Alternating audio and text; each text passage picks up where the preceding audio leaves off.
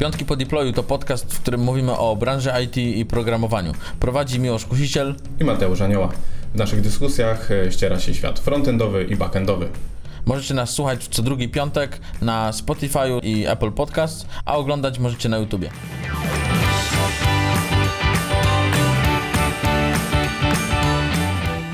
Witamy serdecznie w 33 odcinku Piątków po deployu. W tym odcinku porozmawiamy o lokalnym środowisku deweloperskim. Mateusz, nawet mi przez usta to dobrze nie przechodziło, bo jak powiedziałem lokalne środowisko deweloperskie, to zastanawiam się, co to dla ciebie znaczy. Takie skomplikowane słowo, tak? Tak, bo już jak mówię lokalne, to przecież wszystko jest teraz zdalne. To dlaczego tak. mówimy o lokalnym? A zdalny też jest, ale zdalny. mówimy o lokalnym. Bo o lokalnym porozmawiamy. Więc lokalne środowisko deweloperskie przez to rozumiemy wszystkie e, programy, narzędzia, e, które wykorzystujemy, żeby uruchomić projekt na własnych komputerach. Od początku do końca, żeby projekt w pełni działał. I deweloperskie nie oznacza tutaj tylko, że to jest tylko dla deweloperów, Dokładnie. ale także dla testerów czy frontendowców, nie? Okej, okay, to co, Mateusz, y, bo mamy taką listę, która składa się z narzędzi ogólnych, tak. chyba dla każdego. Tak. Dewelopera, testera, frontendowca i tak dalej. E, I takie już bardziej sprecyzowane do odnośnie konkretnej, konkretnego działu, tak? Czyli tak. backendu, frontendu i tak dalej. Tak jest, konkretnie, e, konkretnej coś technologii. Coś jeszcze Mateusz byś chciał dodać? E, tak, zanim przejdziemy, to chciałbym powiedzieć, że ta lista jest, e, no, staraliśmy się, żeby była kompleksowa. Tych technologii jest wiele. Nie uda nam się szczegółowo opisać każdej z nich, żeby racjonalnie w ramach tutaj powiedzmy odcinka jednego naszego podcastu się zmieścić. Dlatego zachęcamy Was, jeżeli któraś nazwa Was zainteresuje, któryś opis Was zainteresuje, żebyście zrobili pauzę, sprawdzili sobie dokładnie to e, narzędzie. Jeżeli też Waszego narzędzia nie będzie na tej liście, a używacie go, polegacie na nim, uważacie, że jest świetny, no to dajcie nam znać. Dajcie nam znać w komentarzu, czego jeszcze używacie. To również e, chcielibyśmy to w przyszłości, czy tutaj na naszych własnych listach, również to uwzględnić. Tak jest. Potwierdzam. Dobra, to lecimy od początku. Mateusz, pierwsze co robi tak. osoba programująca czy testująca, odpala co? Terminal. Terminal, dokładnie. Y, my korzystamy z Maców. Tak. Y, na Windowsie też jest ten terminal, tam jest bieda wersja, ale, ale mm -hmm. ta bieda wersja też jest w sumie na Macu. Właśnie, jak, może jak już zaczynamy od tego, no to nie mówimy tu o PowerShellu. Ja osobiście nigdy za bardzo PowerShella nie, nie, nie używałem. Mm, ale jest od jakiegoś czasu, ja testowałem to, jest ten WSL na Windowsie, czyli mhm. Windows Subsystem Linux mhm. i tam rzeczywiście też można używać Basha normalnie, komend Linuxowych i to, okay. i to działa i też są, e, e, co prawda e, nie wiem jak się nazywa, chyba jest Hyper, mhm. Mm, ale też są terminale, które wtedy fajnie na Windowsie działają. Ja przyznam, że na Macu z tego domyślnego terminala korzystałem mhm. tylko po to, żeby wkleić linijkę, która pobiera mi tak. iTerma dwójkę do zainstalowania. E, ja kiedyś używałem, jak mieliśmy jeszcze internet radiowy i trzeba było zrobić jakiś IP config, renew, reset, y, flash DNS A, i tak, tak dalej. Tak, tak, to wtedy się CMD wpisywało po prostu. A po co to robiłeś? E, no bo jak internet przestał działać, albo my mieliśmy wtedy radiówkę i ona źle e, IP przypisywała i że potrafiły A, być okay. konflikty IP i żeby przypisało od nowa jakby mm, nowe. No, no, no okej, okay. ja miałem no, kablówkę. No, no widzisz, no, ja, no ale wtedy nie, nie mieszkałem wtedy akurat w Poznaniu, to nie było takich bajerów kablówka. No. No. dobrze, mamy e, terminal i no chyba takim najpopularniejszym, którego my używamy jest iTerm 2, tak. taki standardzik. I co jeszcze rekomendujemy, to A jest... dlaczego w ogóle iTerm 2? bo można sobie wiele rzeczy skonfigurować. Nie? A, myślałem, że e, powiesz, dlaczego dwójka, nie jedynka. Nie, nie wiem, czy jest jedynka. Też nie wiem. To tam można pokonfigurować sobie wiele rzeczy i czcionki jakieś tam, wielkości okien domyślnych i tak dalej. Nie wiem, czy można to na tym normalnym robić, ale mnie to hmm. nawet nie interesuje. Tak. Lubię y, wymysły Apple'a, hmm. ale nie wszystkie. Tak, nie wszystkie. No. Czy Apple już daje Pythona 3? w startowej tak. wersji Maca, Teraz tak? na nowym Macu jest, tak? tak? No. Bo długo była dwa. Ja chciałem no. się złapać, że czy lubisz, że daje Apple Pythona 2, ale już daje 3. No. Ale daje, nie? Dobra. No, że w ogóle daje, tak. No. O, Windows nie daje w ogóle super. Pythona na starcie. O, dwójeczka. No. E, do iTerma 2 jeszcze polecamy ZSH, a szczególnie cały zestaw pluginów, który się nazywa Oh My ZSH.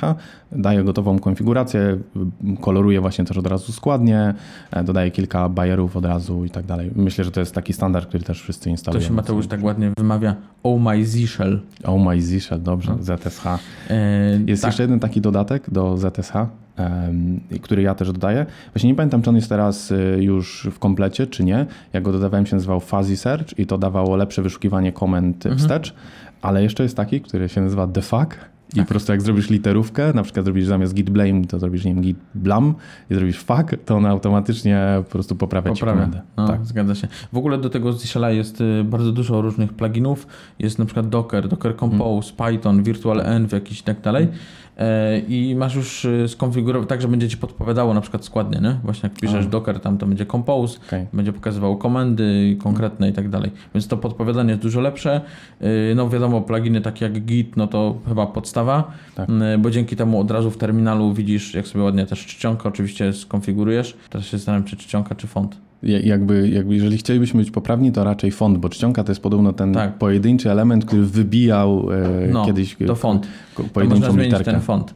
Yy, Na to, żeby można było ładnie wyświetlać sobie brancze na przykład i masz ładne kolorki też i tak dalej. Mhm. Także mega, mega przydatne, jak ktoś faktycznie robi w konsoli, nie?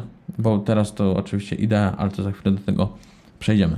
Następne Postman. Tak jest. Robimy API, to, to ten Postman musi się pojawiać, bo przecież nie będziemy walić tam sobie requestów w Pythonie czy, czy w Node czegoś tam jakieś fetchować danych, nie? Można w konsoli teraz sobie, znaczy w konsoli, e, o, za dużo powiedziałem, No. E, w konsoli deweloperskiej w Chromie można też sobie pisać fetcha z ręki, no ale no dobra. No, kto, komu by się chciał. A tutaj ładnie możesz sobie zapisywać, Tak, i kolekcje robić i tak dalej. No Także i automatyzować też Tak. od razu nagłówki, dodawać, żeby były, szczególnie, że jeżeli mamy jakiegoś e, JWT, czy niektórzy mówią joty, czy, Joty. Czy, czy jeszcze jak można też od razu sobie te headery tam ustawiać. No i tu jeszcze wypisałem sobie Insomnia.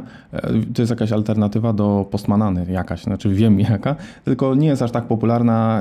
Jest to kwestia preferencji. E, Podobno dużo trudniej tam się trochę automatyzuje, czy zapisuje jakieś listy, Mhm. ale dajmy też znać, że może jeżeli ktoś byłby zainteresowany, to może sprawdzić Insomnia. dobra, jak już powiedzieliśmy, mamy dwie aplikacje, mamy ITER, mamy Postmana, no to warto by było zarządzać tymi oknami w jakiś sposób. Tak. I ja na Macu na przykład używam Magneta, żeby sobie te okna ładnie ułożyć, bo nie muszę potem precyzyjnie patrzeć, żeby połowa była, bo mnie denerwuje, jak mam Tak. nieproporcjonalne po prostu Okej. rzeczy, nie? No, Tak, tak. Jak, Lubisz symetrię, tak? tak, jak głowa do ciała na przykład jest nieproporcjonalna.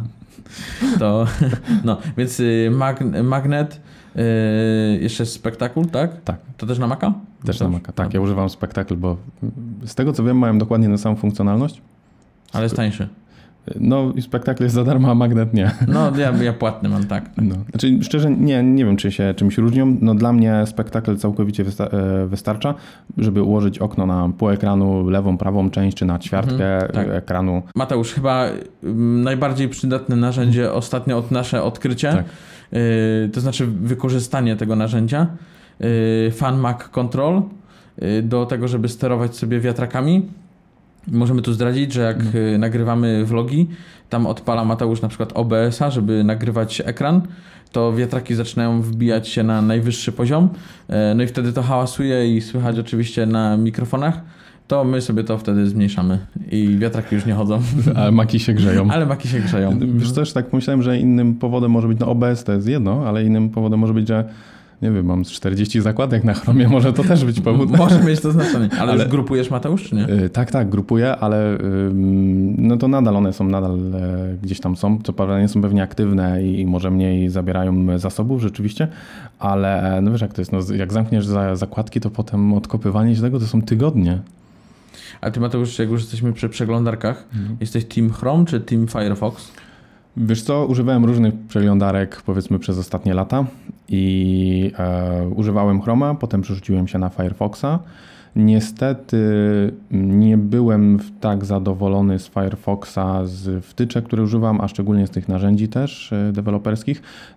Przez pewien czas zrobiłem, e, pracowałem w ten sposób, że Chroma używałem właśnie do programowania, czyli miałem uruchomione lokalne środowisko, o którym mówimy i sobie jakby debugowałem wtedy w Chromie, a mm, Firefoxa używałem jako przeglądarkę, Mm, ale wiem, że miałem e, jakieś problemy, że na stronach coś się niekoniecznie dobrze wyświetlało, jakieś e, Mhm. filmy nie działały, czy też rzeczy do streamowania, jeżeli coś live się oglądało i ostatecznie nie byłem zadowolony. Potem testowałem, jak już dopowiem jeszcze inną opcję, czyli Brave'a. I O, to grubo Mateusz. tu byłem bardzo zadowolony. Tak? Tak, bo y, jest fajnie, że y, masz trochę wbudowanego takiego uBlocka Mhm. i powiedzmy, ja jeszcze używam takiej wtyczki jak Privacy Badger e, i ona blokuje też cookiesy i trackery z zewnętrznych stron i Okej. Brave też ma to wbudowane, ale w pewnym momencie zaczął za dużo rzeczy blokować i mi po prostu wiele stron, które Okej, chciałem, żeby nie działało. nie działało, a w tych wtyczkach mogę sobie zrobić wyjątki, a tam nie mogłem i po prostu też ostatecznie To jeszcze Mateusz za chwilę zrobisz, staniesz się fanem Apple'a, bo dla nich teraz Tak. prywatność to jest numer jeden. No, może niedługo zacznę używać tej przeglądarki w terminalu, tej y, Links czy Links, coś Links, takiego. tak, no. no. no, i wpisywać tylko tekstowo Ale JavaScript się nie odpali. JavaScript. No, kto by tam, kto potrzebuje tam Java? Dobra. Ym, Okej. Y, Masz tu Mateusz jeszcze zapisane menu Meteors. Tak, ale to e, bardziej z ciekawości. Akurat e, w momencie, kiedy mm, też jeszcze miałem dużo narzędzi uruchomionych, to sprawdzałem sobie, które z nich e, zjada najwięcej pamięci, czy do procesora, czy, czy RAMu. Żeby ubijać. E, Żeby ubijać, szczególnie w momencie, kiedy miałem uruchomionego Dockera, to trzeba było, tak powiem, szukać, szukać miejsca w innych miejscach, żeby udostępnić dla Dockera. No i jesteśmy przy Dockerze, Mateusz. Ty potrafisz płynnie przejść od No tematu zobacz, do tematu idealnie. po prostu, no. Tak. Aż się zdziwiłem, że tak szybko. Mamy co. Docker. Docker działa na Macu, na Linuxie, na, na Windowsie. Chyba nie najlepiej działa właśnie na Macu, ale Mhm. na tych nowych z procesorem M1 yy, po prostu leci tak, że, że no, no wszystko śmiga. No. Ja teraz, Wszystkie problemy e, zostają z tyłu. Teraz widziałem, że Docker właśnie, e, ten Docker desktop e, Mhm. konkretnie, dodał teraz, że nie tylko masz podstawowe komendy rozwijane z menu, ale masz wyświetlone wszystkie Obrazy. obrazy uruchomione, ale Mhm. też jakieś tam kontenery, tak? Możesz sobie Tak, po prostu tak. to, co jakbyś pisał docker.ps, to ci listuje, to masz tam od razu wylistowane i masz takie GUI też do tego, Mhm. nie? Nie musisz Mhm. tego wyklikiwać teraz, nie? To jest dramat. No, ja wiem, chciałem właśnie powiedzieć, to właśnie chciałem powiedzieć, jak przejdziemy do Gita, to też pewnie powiesz, że Gita tylko w terminalu, No, a nie żadne a można zewnętrzne, inaczej? Nie? No, można. No.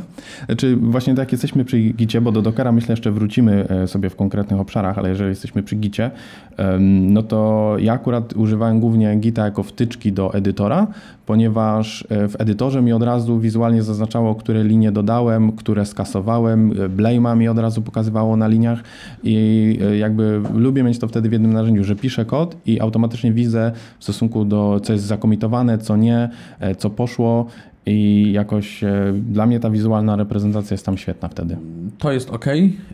Do czego bym wykorzystał taką wtyczkę jeszcze, to Mhm. do tego, żeby właśnie mi pokazywać y, w tych branczach, gdzie ja tam jestem, skąd Mhm. wyszedłem, gdzie chcę pójść i tak dalej. Trochę tak jak coach powiedziałem teraz, no ale Mhm. powiedzmy tak gi- w tym gicie wygląda. Y, Te te blame'y mi przeszkadzają w kodzie. Y, Trochę za dużo chaosu tam. Ja wiem, że to jest Mhm. takie wyszarzone gdzieś tam i tak dalej, żeby nie było, nie rzucało się tak mocno w oczy, ale mi to mocno przeszkadza. Ja sobie to wyłączyłem. Okej, fajne to, że widzę, jakie pliki zostały zmienione, które linijki mniej więcej i tak dalej. No ale no, także to jest takie moje podejście do tego Gita akurat, nie? Nie wiem, czy każdemu to też, innym też to przeszkadza na przykład, że pojawia się ten blame cały czas. No, co mam patrzeć? Patrzę, tu jakiś słaby kod i pokazuje się, że to ja, nie? I to ty. No i lipa, nie? Wiesz, jak, może jak pracujesz, jesteś jedynym deweloperem w projekcie, to nie potrzebujesz Git Blame'a. No może tak, E, no. Ja myślę, że w Git Blame'ie akurat już może mniej chodzi, kto to zrobił, ale Git Blame pokazuje też, kiedy ta linijka była zmieniana ostatnio. I wiesz, czy pracujesz z kodem, który był zmieniany, nie wiem, dzień, dwa, trzy, cztery temu, czy pracujesz z kodem, który był zmieniany pół roku temu, Mhm. tak? Może to, to trochę zmieni Twoją perspektywę mm, na ten fragment kodu, że może już jest rzeczywiście przestarzały, że warto go zrefaktorować, czy jest to coś, nad czym pracujemy aktualnie. Mhm. Następny Mateusz mamy InVision Figma.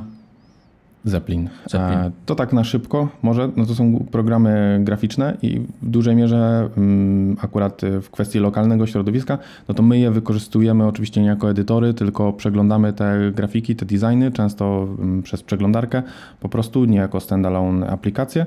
No one służą nam do tego właśnie, żeby pracować tak, już one też dają możliwość wyklikania, od razu e, podpowiadają CSS-y, podpowiadają e, odległości. Muszę przyznać, że to jest super. Trzeba kliknąć tylko kopiuj i wklej. No nie do końca, no bo powiedzmy nie wszystkie te CSS-owe Ale kolorki już są, własności- nie trzeba tam pipetki Tak, no i... kolorki to jest super, nie? Em, tylko, że dużo rzeczy z tego co pamiętam czasem było na jakichś absolutach, powiedzmy nie do końca, że tam flexa też, może już nie mówię z, z grida, em, ale to jest super, że nie musimy mieć osobno na przykład Photoshopa, e, nie? E, Mhm. swojego własnego, gdzie my sobie wyklikujemy, patrzymy warstwy, kopiujemy Tak, te tak. obrazki i tak dalej, tylko rzeczywiście wchodzimy tu i mamy od razu odległości, jakie potrzebujemy. Jeszcze najgorsze, jak grafik tam sobie to wszystko i nie możesz tego ja, wyciągnąć. ja pamiętam jeszcze, jak nadawał jakieś tam warstwy i maski na warstwy i ja potem obrazek miałem wyciąć i PM stoi i mówi, o, godzinę wycinasz obrazek, ja mówię, nie bij, nie wiem jak. No, ale to jeszcze przy, przy takich rzeczach mogę powiedzieć o takich mindmapach. Nie wiem, czy stosujesz, czy, czy nie, ale mi ostatnio na przykład y, to mocno pomaga w rozłożeniu sobie jakiegoś tam procesu. E, I, I do tego jest na przykład Mural albo Miro. Nie? Miro teraz chyba tam się takie bardziej popularne stało. E, ale chyba tam Słyszałem. nadal jest w tyle za, za Mural. Chyba nie ma aż tylu funkcjonalności, a z jakiegoś powodu się przebija rzeczywiście. No, może dlatego, że jest wersja darmowa. No, proste, no. E, Mateusz, teraz zadaj pytanie, z jakiej wersji ja korzystam? Znaczy, czy z Murala, czy z Miro? To ty z Murala. Nie, z Miro. No, no jak, no z darmowej? darmowej wersji. No. Dobra, przejdźmy na backend. Mamy jeszcze trochę tych narzędzi. E, no, Miłosz, backend, twoja domena, dajesz. To lecimy z koksem. Y, Docker, wiadomo, chyba nic nadzwyczajnego. Teraz bez Dockera to, to jak bez ręki. Ym, chyba, że jakiś zamiennik oczywiście. Y, No, przy jakichś innych projektach może się gdzieś tam pojawiać VirtualEnv. Ogólnie bym powiedział, że warto się z tym zaznajomić, żeby wiedzieć jak to mniej więcej działa, Tak. bo nigdy nie wiadomo kiedy na taki projekt y, trafimy. Y, Do Pythona pipenv oczywiście, bo generuje nam y, piplocka i możemy sobie wtedy to ładnie instalować te rzeczy. Mamy wypisane y, sumy kontrolne i tak dalej. Także, także raz, dwa jest to instalowane. Zresztą podobnie jak na froncie. Ja w ogóle widziałem to pierwszy raz na froncie, a później na backendzie zaczęliśmy tam sobie używać. Nie? Bo ten pipenv nie, nie działał tak świetnie z wszystkim. I teraz jest ok. Mhm, A mówisz, że to po prostu lokuje konkretne wersje y, paczek zewnętrznych. Mhm, mhm. Yy, dobra, z IDE chyba najpopularniejszy PyCharm. Yy, mega dobrze, fajnie się rozwija. Yy, ja osobiście używam IntelliJ'a, dlatego żeby mieć obsługę różnych języków, różnych pluginów. Yy, no, a tutaj oni jeszcze dorzucili w ogóle ostatnio Code with Me się Tak, nazywa to, ten, ten to plugin. z- zdalne programowanie Tak, wspólne. tak, że możesz się połączyć z jakąś inną osobą, która używa. Nie korzystałem z tego jeszcze, ale korzystałem za to z dwóch takich innych fajnych pluginów. Porównałem sobie jeden i drugi. Coś, co będzie mi podpowiadało. Zawsze mnie to denerwowało we wszystkich idee, że nie podpowiada mi tych rzeczy, które ja często piszę po prostu w kodzie. E, I jest coś takiego jak Tab9 albo Kit. Słyszałem o tym. Ym, I one tam, no oczywiście mają w nazwie AI, tak? Więc No, Mateusz, tam trzy ify na krzyż tam na pewno. Nie, nie, nie, odbieram tu, bo działa naprawdę świetnie. Mogę polecić y, z całym, całym sercem y, te, te dwa pluginy. Można zainstalować sobie jeden i drugi i porównać. Chyba jeden z nich albo jeden i drugi mają wersję też premium, która jest tam jakoś tam płatna y, i mają jakieś super tam feature'y. Nie korzystałem z nich, nie są mi chyba potrzebne, takie mam wrażenie. Przynajmniej na tyle, co ja tam programuję, więc tam jak robię dev, to, to żeby mi podpowiadało nazwę jakiejś funkcji i tyle. No, także, ale działa naprawdę świetnie, jeżeli chodzi o nazewnictwo i tak dalej. Nawet HTML-a ładnie podpowiada i tak dalej. Także Mateusz, jak tam Co- co- robisz co tam klas trzeba pod- i tak dalej. Co tam to, trzeba podpowiadać? no, na przykład klasy active na przykład, nie? Jak chcesz zrobić. E, Jeżeli chodzi o e, PyCharma, e, szczególnie w, w kontrze do VS Code'a, to PyCharm miał długo tą przewagę, że mogłeś wybrać interpreter z Dockera. Tak.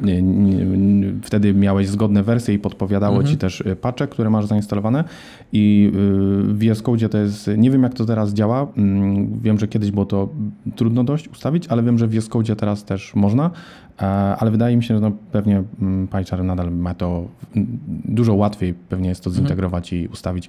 No i to jest ta przewaga, no bo jeżeli Docker, jak już mówimy, jest teraz podstawą, no to nie chcemy, żeby nam e, edytor podpowiadał z wtyczek zainstalowanych lokalnie, czy Tak, z wersji tak. Pythona lokalnie, tylko z tego rzeczywiście z Dockera, z tego konkretnego kontenera. Ja- Jak, jak mam ustawione, to się nazywa ten Remote Interpreter. O, właśnie tak. możesz wybierać sobie albo Docker, albo Docker Compose, co tam chcesz. Tam na przykład mam wtyczki typu jakieś tam Python Security i tak dalej, albo Requirements TXT chyba się nazywa ta wtyczka i mi pokazuje od razu, które na przykład y, biblioteki mogę sobie zaktualizować, bo, bo na przykład mam już przestarzałą. Mega, mega fajne, nie? E, No, dobra. Dobra. Y, Co jeszcze? No wiadomo, że wypadałoby, żeby to wszystko ładnie wyglądało, bo są taby, jako cztery spacje oczywiście, Mateusz wcięciany. jest. Y, To, to warto, żeby ten kod był jednolity, jak piszemy w różnych zespołach i tak dalej.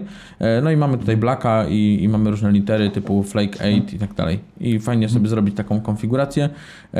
My w firmie tutaj mamy e, konkretny standard i wszyscy używają tego, tego samego. Potem jak ktoś pisze, nie wiem, pojedynczy apostrof, a ktoś podwójny, no to finalnie dla wszystkich jest y, tak samo. Tak Sobie jest. tylko odpalasz konkretną komendę, y, która to robi i, i tyle.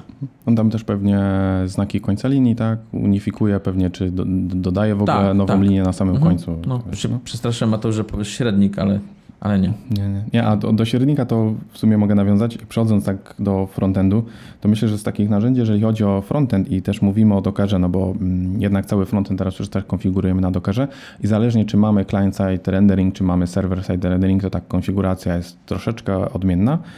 Yy, No bo jeżeli mamy client-side yy, rendering, to po prostu mamy komendę, która buduje naszą mapkę, tam jest pewnie Nginx, który tylko wystawia te pliki statyczne. Jeżeli jest server-side rendering, no to musimy całą aplikację node'ową uruchomić. I największe e, różnice właśnie jakie wynikają, to jest z tego, czy uruchamiamy wtedy projekt lokalnie, czy uruchamiamy go przez Dockera. I wielu mm, programistów y, nadal preferuje uruchamiać lokalnie, pomimo że Dockera mają przy okazji. I wtedy trzeba zadbać o to, żeby ta wersja Node'a i wersja paczek lokalnie zgadzała się z tym, co mamy również w Dockerze, czy w Docker Co- e, Compose zdefiniowane, żeby nie było różnicy, że my lokalnie nam Tak. działa, a potem na stagingu czy na produkcji się okazuje, No. że jest inna wersja. I pojawia się u mnie działa, u Ciebie. Tak, u mnie działa.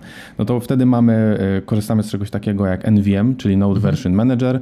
Pozwala nam ustawiać sobie, łatwo zmieniać wersję Node'a i mamy taki plik e, NVMRC, który też może definiować, jaka konkretna wersja jest e, pod ten projekt. Widziałem nawet taki fajny skrypt y, baszowy, że jak, jak wykonujemy komendę CD i wchodzimy w katalog, to z automatu patrzy, czy jest plik NVMRC, wtedy robi NVM use, używa od razu wtedy tej Okej. wersji Node'a, a za każdym razem jak wychodzimy e, z To folderu używa tej systemowej. i nie znajduje pliku NVMRC, to po prostu używa systemowej rzeczywiście. Nie? I wtedy możemy mieć pewność, Spoko, że zawsze fajne. będziemy mieć tą samą.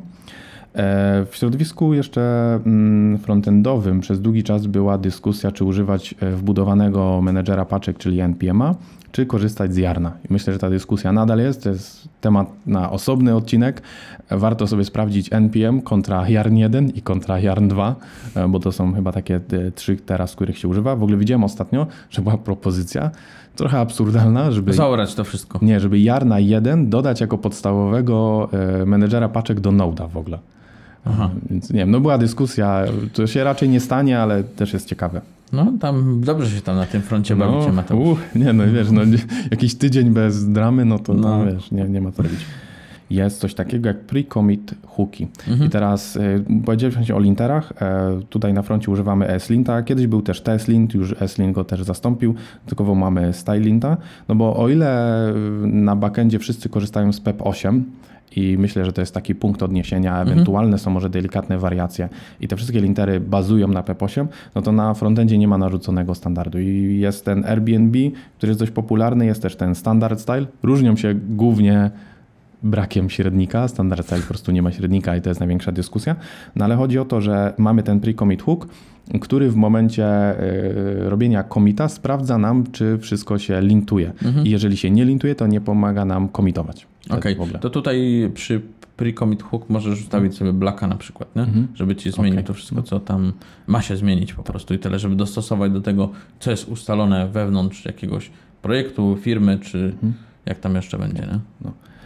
I to jedna jeszcze taka rzecz, może zanim przejdziemy dalej, to jest też, czy używać pre-tiera, czy nie. Czyli w momencie, kiedy zapisujemy. Preter to taka wersja blaka po prostu, tak? Czy... No to chyba jest w Blacku to jest wszystko all in one. Mhm. Natomiast tu jest tak, że po prostu, że jak robisz, y, zapisujesz, robisz Ctrl S, to czy ma automatycznie tobie ustawiać zgodnie z lintem. Przez to tylko, że to są dwa osobne narzędzia, jak ESLint i Prettier, to nie zawsze Mhm. się zgadzają ze No. sobą i po prostu dlatego jest dyskusja, czy tego używać, czy nie, bo po prostu czasem Prettier może ci złamać pewne zasady, które ustawisz w ESLint. Ale to mówisz, że jak robisz Command S, to wtedy zmieniać się ten twój kod? Tak. To nie chciałbym tego. Tak. No właśnie dlatego jest dyskusja. Niektórzy, wiesz, lubią pisać kod na brudno, Tak. wciskać Ctrl S i im się samo czyści, że tak powiem. I, Albo nawet jak i- się nie czyści, też lubią. No też, nie? I wtedy, I na brudno już jest na produkcji. wtedy po prostu wchodzisz, wyłączasz tego pre-commit hooka i, Tak. i puszczasz. No, zakomentować. Nie działa mi coś tam. No, nie działa, no. Leci. No, albo ESLint disable No. i, i ten, i wyłączasz linta. No dobrze, to słuchaj, mamy jeszcze, przejdźmy jeszcze szybko przez y, mobile. W mobile wiadomo podstawa Xcode, czy jeżeli robimy oczywiście na iOS-a lub Fluttera. lub jest. React Native, nie? Tak jest. E, bo będzie potrzebny do tego, żeby zbudować aplikację. E, Jeżeli korzystamy z Fluttera to i robimy kilka projektów, to będziemy korzystać z Flutter Version Management, czyli takiego NV- NVM-a, którego jest. ty wspomniałeś Czyli wcześniej. teraz F, FVM. FVM, no, trudno wymówić to nawet. Yy, tak, no i co? Opcje, jeżeli chodzi o, o edytory, to mamy Android Studio, Tak yy, Visual Studio Code, co Tak mnie jest. to dziwi, ale jest. Wiesz co, E, to wynika z tego, że na przykład na React Native'a po prostu jest bardzo dużo tych samych narzędzi, co na frontend, tak? Mhm. No bo to jest nadal JavaScript, to jest nadal Mhm. środowisko node'owe, więc korzystamy... Ale do Fluttera też się nadaje. Tak, do Fluttera, Mhm. do Fluttera też. No i IntelliJ. IntelliJ Tak. w sumie, jeżeli mówimy Android Studio, to Mhm. IntelliJ też, bo Tak. on raczej zawiera te, e, te wszystkie. Tak. E, Jeżeli chodzi o automatyzację, yy, budowania aplikacji, gdzieś wydawania i tak dalej, to mamy Bitraiza na przykład i Fastlane'a. Tak jest. E, No i co? Chyba są jakieś tam oczywiście opcje inne, te chyba takie najpopularniejsze są. My, myślę, że, myślę, że tak. Mhm. Tutaj akurat jeżeli chodzi o to, to właśnie mm, o ile we frontendzie i backendzie mm, mam wrażenie, że mamy dużo dodatkowych wtyczek, zewnętrznych narzędzi i tak dalej, to akurat jeżeli chodzi o mobile, no to czy ktoś z Xcode'a jest zadowolony, czy nie, to jest inna rzecz, ale te środowiska są w bardziej kompletne, że to są bardziej kompletne Mhm. narzędzia, że dają ci wiele rzeczy wbudowanych tak naprawdę, bo jeżeli chcesz, e, podłączasz od razu tak telefon kablem i od razu możesz sobie aplikację tam wyświetlić, czy od razu dają ci konkretną możliwość uruchomienia jakby emulatora telefonu na, na telefonie i wydaje mi się, że to jest dużo mniej zewnętrznych narzędzi, a rzeczywiście te, te z których korzystasz, e, są dużo bardziej kompletne. Mhm. Okej, przejdziemy. Ten mobile szybko przelecieliśmy, chyba tam nie ma nic niezwykłego. Często te rzeczy pokrywają się z tymi, co są właśnie, tak jak powiedziałeś, po froncie. Tak. W przypadku React Native'a, e, jeżeli chodzi o Fluttera, no to, Mhm. to raczej tak jak natywne jakieś, nie? Czy, czy Android Studio, czy, e, czy jakiś Visual Studio e, Code, czy Xcode. Mhm. Nie wiem, czy ten Xcode jest dla kogoś komfortowy do programowania. Zastanawiam się. No ja słyszałem różne zdania, ale ostatecznie sprowadza się do tego, że nie masz wyboru. Po prostu Hmm. i tyle. No. E, dobra, jeżeli chodzi o y, DevOps, podstawowe narzędzie, no można by powiedzieć myszka, że trzeba wyklikać, Mhm. nie? Ale to już dawno i nieprawda. Przecież mamy Terraforma na przykład, e, więc do tego Terraforma by się przydał jakiś edytor i tu można powiedzieć jakikolwiek, który ma jakąś wtyczkę na przykład. Mhm. E, Ja w IntelliJ'u mam na przykład wtyczkę do Terraforma, która podpowiada mi, czy są konkretne takie usługi, których chcę użyć. Nie? Mhm. E, także mega spoko to jest. To i co? No i wiadomo, że Docker zainstalowany to chyba podstawa. Standard. Docker Swarm, Kubernetes, ten, ten mini cube można też przecież lokalnie użyć. E, No i tyle. No, jeszcze jest tu Mateusz Wim zapisany, nie? Tak. Ale to musieliśmy o nim wspomnieć, dlatego że e, Mateusz, e, który u nas jest w DevOpsie, Tak. ma tylko Wima po prostu, nic więcej. No nic więcej nie potrzebuje. Ja, no, ja myślę, że to jest, wiesz, pra- prawdziwe narzędzie, które odróżnia jakby programistów od koderów? Dokładnie. elitę od plebsu, bo wiesz, ja jako taki plebs, powiedzmy, jeżeli muszę użyć jakiegoś edytora w terminalu, czyli nie wiem, wchodzę na przykład na SSH i chcę jakiś plik zdalnie edytować, Powiedz, że używasz nano. no oczywiście, no, No nie, nano plik, no. ale wiesz, no, ja tam zmieniam, wrzucam klucz API albo zmienną środowiskową zmieniam Nie no, i tyle. zapisuję. Mateusz tam, no, Nie, a ja w Vimie znam tylko wyłącznie jedną komendę, dwukropek Q albo WQ ewentualnie, to, to jeszcze ci podpowiem, że jest X na przykład. tak? Masz, to jest odpowiednik W i Q. WQ, ale ja z- zazwyczaj Z nic, ale zazwyczaj nic nie zmieniam, więc, Aha, no tak. więc tylko Tego chciałeś podejrzeć. Nie, jak, ja tylko znam, jakbym przypadkiem włączył, to No, jak no, wyjść no. po prostu i tyle, wiesz, żebym nie musiał całego okej. terminala zamykać, nie? To, to widziałem takie sytuacje, że jak ktoś odpalił sobie i pojawił się konflikt merge'owania Aha. i trzy te okna się Tak. pojawiły i Jezus Maria, co teraz zrobić w ogóle, nie? Jak tu z trzech wyjść? To wiesz, co ja ostatnio widziałem, że ktoś wszedł, y, ma też tego Maca z tym panelem dotykowym, Tak. wszedł y, do Vima i pokazały mu się klawisze funkcyjne, ale nie było escape'a. Nie mógł napisać, nacisnąć escape, żeby w ogóle wejść komendę i wtedy rzeczywiście, no, nie mógł wyjść z Vima po prostu, nie? Dobra. Co do, co do testowania, y, wspomnieliśmy wcześniej o y, Postmanie. Tak, tak, tak, tak. Jeszcze jest y, do, do robienia jakichś screenshotów, wiadomo, czy jakieś testy manualne, to jakiś monosnap na przykład. Tak jest. Y, I on też chyba może nagrywać wideo, tak? Tak jest, tak. No. Właśnie, bo mm, przy testowaniu no, ważne jest zdefiniować kroki do odtworzenia błędów, Mhm. więc wtedy fajnie dać screen, dać, e, czy nagrać wideo po kolei, co trzeba robić, żeby dany błąd e, odtworzyć. No i też myślę, że pomimo Dockera, mm, no to jednak tutaj się używa rzeczywiście też VirtualBoxa, mhm. żeby czasem pewnie odpalić tego Windowsa. Tak. Mhm. Mamy oczywiście też takie narzędzia jak cross-browser testing czy browser stack, ale one no, nie emulują w pełni rzeczywistego systemu i są przypadki, w którym musimy na VirtualBoxie konkretny system mhm. uruchomić. Nie? Ja myślę, że teraz ten VirtualBox może stać się jeszcze bardziej popularny, albo w mhm. ogóle jakaś jakakolwiek wirtualizacja dla testerów na przykład. E, no bo we Flutterze 2 możemy już robić aplikacje desktopowe. No i teraz wyobraźmy sobie, żeby mieć Windowsa 10, Windowsa jakiegoś tam jeszcze innego, Windowsa z Service Packiem, bez hmm. Service Packa i tak dalej i na tym trzeba będzie testować te aplikacje desktopowe, nie? E, więc pewnie jak nas hmm. słuchają deweloperzy czy testerzy aplikacji desktopowych, to mówią, hmm. o Jezus miłość, przecież to jest standard jest, nie? No ale u nas w web developmentie tak. te aplikacje desktopowe powiedzmy, że stają się coraz popularniejsze, tak? Oczywiście jest ten Electron, tak, w którym można zrobić, e, no i, no i teraz Flutter, nie? Tak. No, ja jestem ciekaw, czy rzeczywiście mm, jednak będzie taka nisza, czy będzie to alternatywa. E, no bo jednak jak już w innych odcinkach wspominaliśmy też, rzeczywiście jest trochę aplikacji desktopowych zrobionych za pomocą elektrona, o których możemy nawet nie wiedzieć. Z tego co pamiętam jest na przykład Slack czy Slack. Discord są e, w tym zrobione, więc jestem ciekaw jak się Flutter w tym, tym środowisku też przyjmie. Mhm, mhm. Ja myślę, że jeżeli jakaś z popularniejszych firm pójdzie w to, to, to zaczną tego, tego używać to się, i to się tak hmm. rozpropaguje po prostu, nie? Swoją drogą na Flutter Europe było gadu gadu i myślałem, że oni wtedy właśnie już będą o, robić. Nie, no, no. E, ale może tylko aplikację mobilną chcieli robić. Że to, to jakby... E, wielki powrót. Wielki powrót i do dalnych, dawnych dni chwały, tak? tak. Powróci gadu no. gadu. A to już będziesz musiał zmienić status z niewidocznego na dostępny. No. Ukrywałeś się cały czas? No wiadomo, no. no. I tam miałeś opis tam, smutek. No, pewnie też, ale miałem jakieś teksty piosenek, pewnie wiesz, tych takich numetalowych albo coś z tamtych czasów, nie? Okay. Pewnie jakiś Linkin Park albo... Myślałem, że tam miałeś whisky moja żona. nie, akurat tego nie słuchałem. Nie wiem, co było gorsze, dżem czy numetal akurat w tamtym czasie, nie? No. Okej, okay. dobra. Y, przeszliśmy przez y, naszą całą listę. E, jeżeli Wam zabrakło jakiegoś narzędzia, którego na co dzień używacie, to piszcie w komentarzach. Możecie na YouTubie, możecie w komentarzach chyba więcej nie można pisać w innych miejscach, ale możecie nas posłuchać na Spotify'u i możecie dołączyć na naszą grupę Właśnie. na Apple Podcast, na Google tak. Podcast i dołączcie na naszą grupę na Facebooku. Tak jest. I na naszej grupie wtedy też możecie nam dać znać, jakich narzędzi jeszcze używacie, co polecacie, co jest ciekawe, bez czego nie wyobrażacie sobie programowania i stawiania lokalnego środowiska. I, I tyle. Jeżeli Wam się coś nie podobało z tych narzędzi, które powiedzieliśmy i o. dla Was na przykład są dramatyczne, że tak. ich nigdy nie będziecie używać już, bo się nacięliście, to też dajcie znać. Chętnie posłuchamy. Tak jest. Dzięki, cześć Dzięki. i do usłyszenia. Cześć.